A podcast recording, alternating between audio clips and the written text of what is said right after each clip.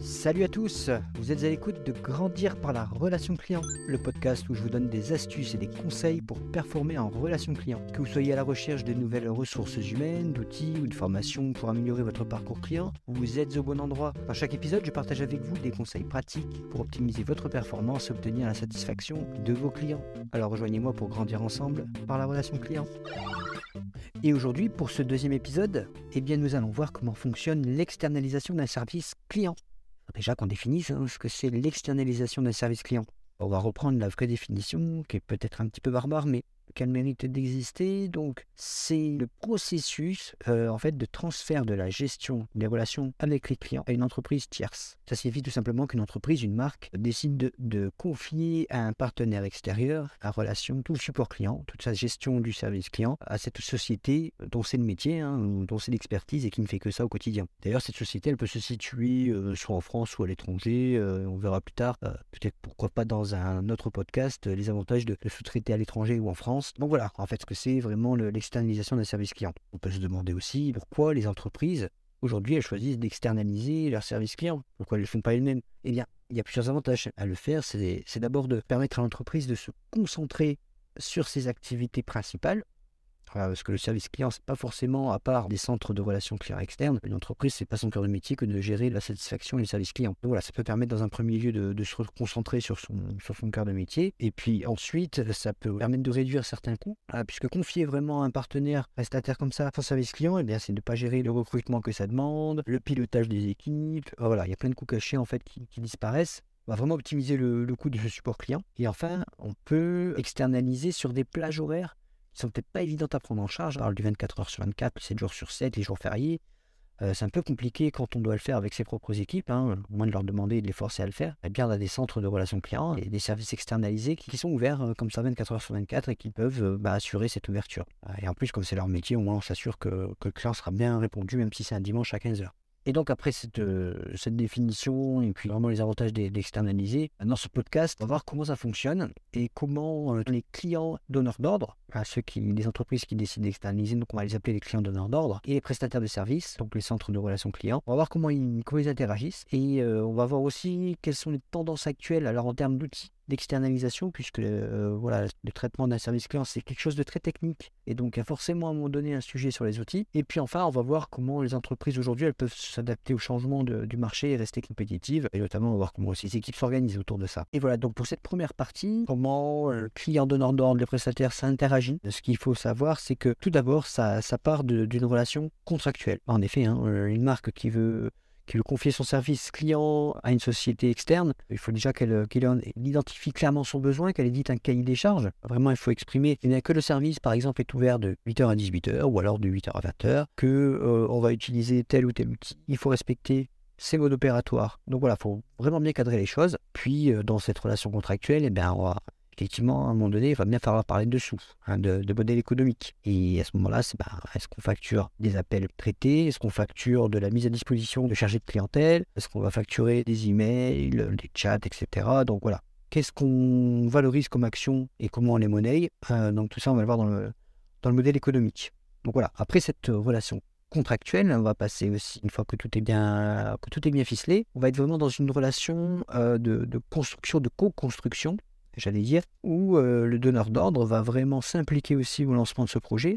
Alors même s'il est confié à, un prestataire, à un partenaire, il va vraiment être là dans cette phase de démarrage pour former déjà, premièrement, hein, les équipes sur la marque, sur son historique, euh, contextualiser un petit peu tout ça, sur les outils qu'ils vont devoir utiliser, puisque c'est généralement ceux de ce donneur d'ordre. Donc il va falloir qu'il, à un moment donné, bah, explique comment ça fonctionne. Une fois que cette formation est dispensée, il va pouvoir même accompagner les premiers appels, hein, puisque voilà, c'est difficile dès la, première journée d'être euh, performant et d'avoir un haut niveau de, qualité comme, euh, comme, il peut l'exiger. Donc, il va être là pour, euh, aussi bah, accompagner et tout de suite les, bonnes habitudes soient prises. Donc, voilà, on a vu que la relation est d'abord contractuelle. Ensuite, on est sur une relation de co-construction quand le, projet se, lance. Et ensuite, quand on est vraiment en mode run, là, les relations entre le donneur d'ordre et le prestataire, eh bien, elles vont être suivies sur du, du moyen long terme via alors des suivis hebdomadaires, des points hebdomadaires entre les, parties opérationnelles, j'allais dire, Donc que ce soit du côté donneur d'ordre ou du côté euh, prestataire, ça peut être par exemple un manager, un directeur des opérations. Là, on est vraiment dans le pratico-pratique et on, suit le projet hebdomadairement. Combien d'appels ont été pris, combien de mails ont été traités, en combien de temps, quels ont été les, temps d'attente, euh, quels ont été les, taux de satisfaction observés, euh, les écarts constatés, etc. Donc là, on est vraiment dans le cœur du moteur. Et ensuite,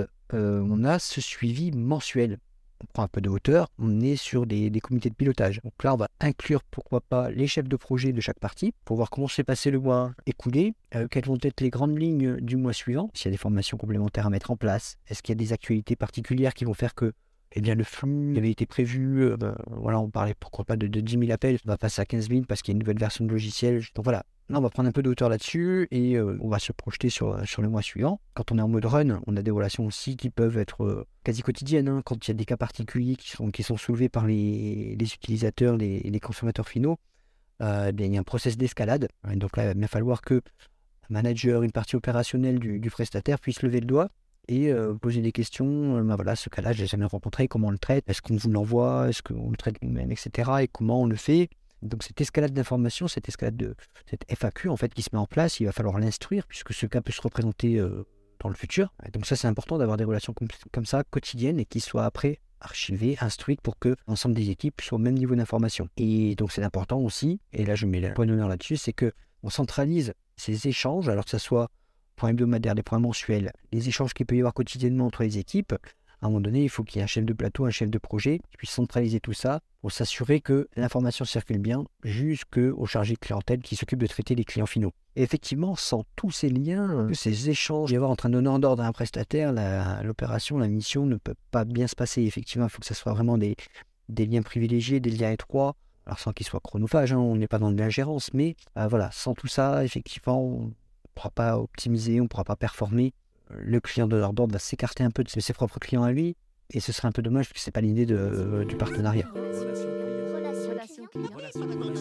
Ensuite, en deuxième partie, voilà, je vous avais dit qu'on allait aborder des points un peu plus techniques, hein, des points concernant les, les outils qu'on peut utiliser dans l'externalisation d'une relation client puisque là, effectivement, on va aborder quelques outils. Alors, je vais vous les citer comme ça dans les exemples, hein, mais il y en a d'autres. Alors, j'ai essayé de les catégoriser dans des grandes parties. Vous allez voir, par exemple, sur la première partie, euh, là, j'avais vu qu'on était plutôt sur des, logiciels de ticketing. Alors, ça, c'est des logiciels qui permettent aux prestataires de, suivre les requêtes support client. C'est-à-dire que le client a émis une demande, le chargé clientèle a soit répondu directement, soit a routé cette demande vers le service comptabilité, vers le service réclamation, etc. Euh, et donc, ça a généré un ticket. Et ce ticket, il faut que si la personne rappel le lendemain, rappel dans une semaine, euh, qu'on puisse retrouver ce ticket, voir qui agit sur quelle action, euh, qu'on puisse très facilement informer l'utilisateur. Ben voilà, votre demande, euh, effectivement, est au domaine de la comptabilité qui ben, va pouvoir vous envoyer le document là demain ou après-demain. C'est instruit et on peut informer comme ça l'utilisateur.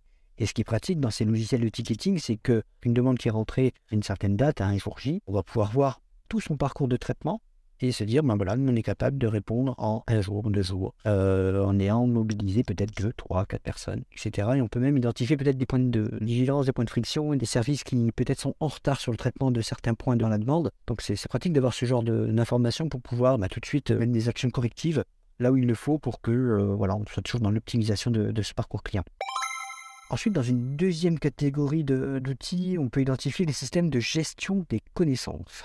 Qu'est-ce que c'est? Eh bien effectivement, là, on est sur des systèmes qui permettent aux agents de support client, donc chargés de clientèle, euh, d'avoir rapidement des informations pertinentes pour résoudre les problèmes des clients. Donc là, ils contiennent des informations sur les produits, les services, les procédures, comment on fait pour résoudre tel ou tel problème, des foires aux questions. Voilà, tout ce qui permet en fait aux agents de répondre aux requêtes des clients le plus rapidement et le plus efficacement possible. Alors certaines entreprises créent leur propre système de gestion de connaissances internes, hein, où on peut taper des mots-clés pour retrouver tout de suite la réponse parce qu'elle a déjà été soulevée euh, dans un cas euh, antérieur. Donc voilà, ça c'est vraiment pour optimiser les temps de traitement d'ailleurs et, et, la qualité de réponse. Ensuite, en notre grande catégorie, on a tout ce qui est outils de communication.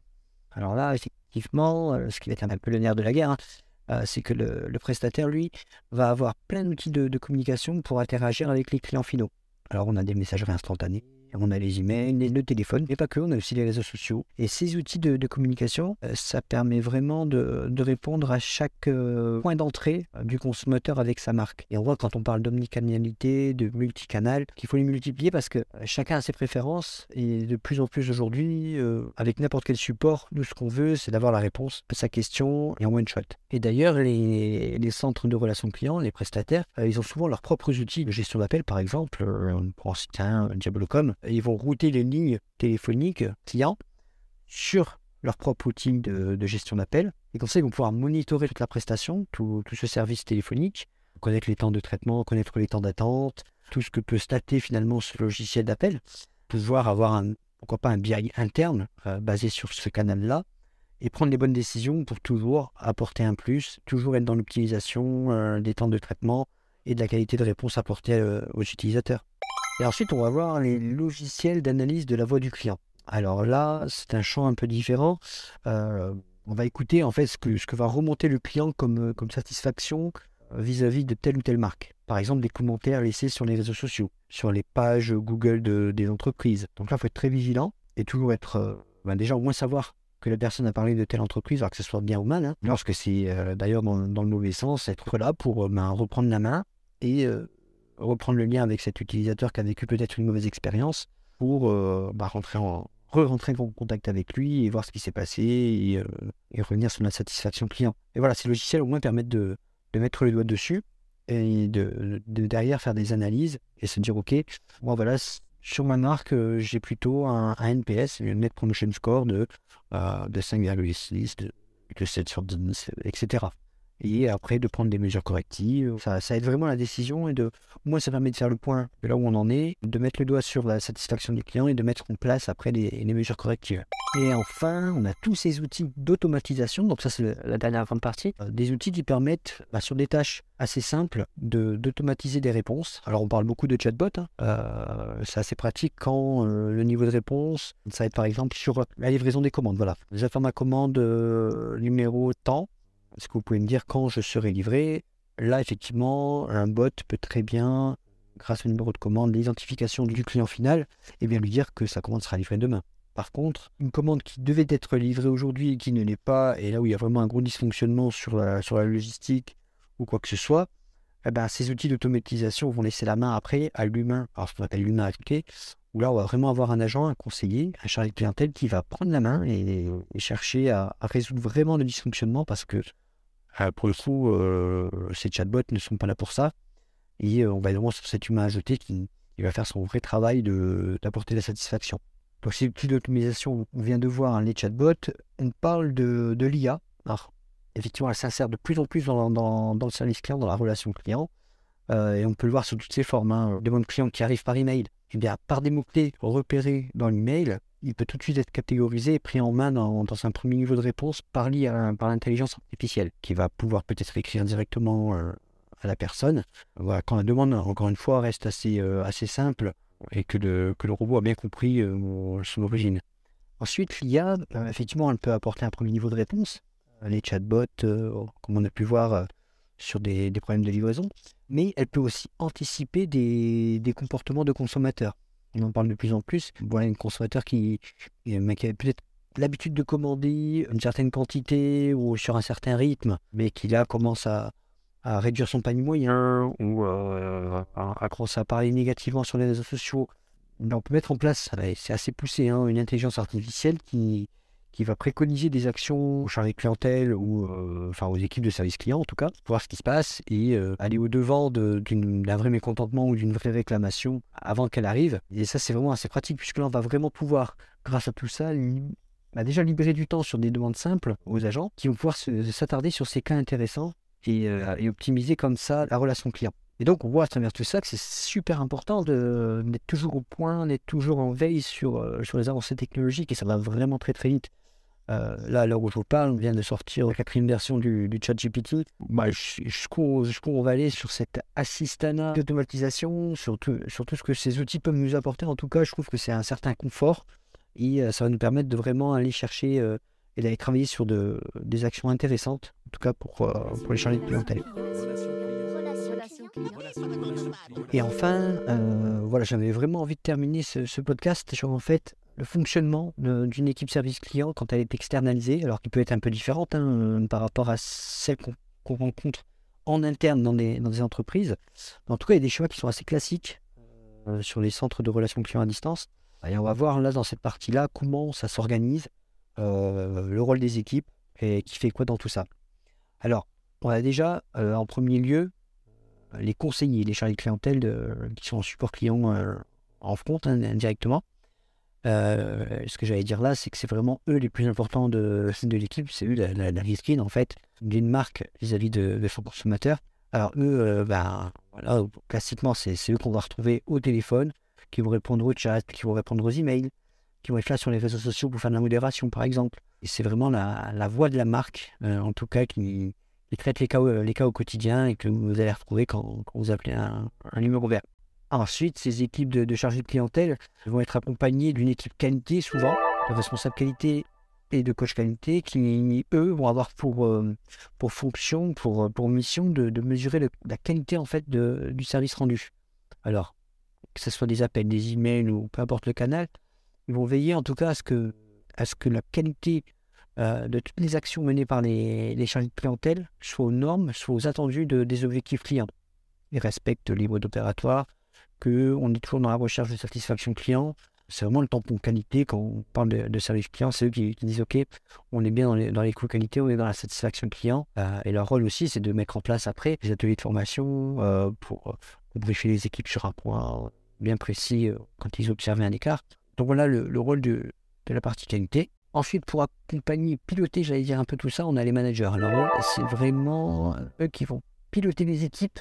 Alors, le manager, hein, comme son l'indique, sont vraiment là pour, animer, pour faire en sorte que l'équipe atteigne ses objectifs et quantitatifs et qualitatifs.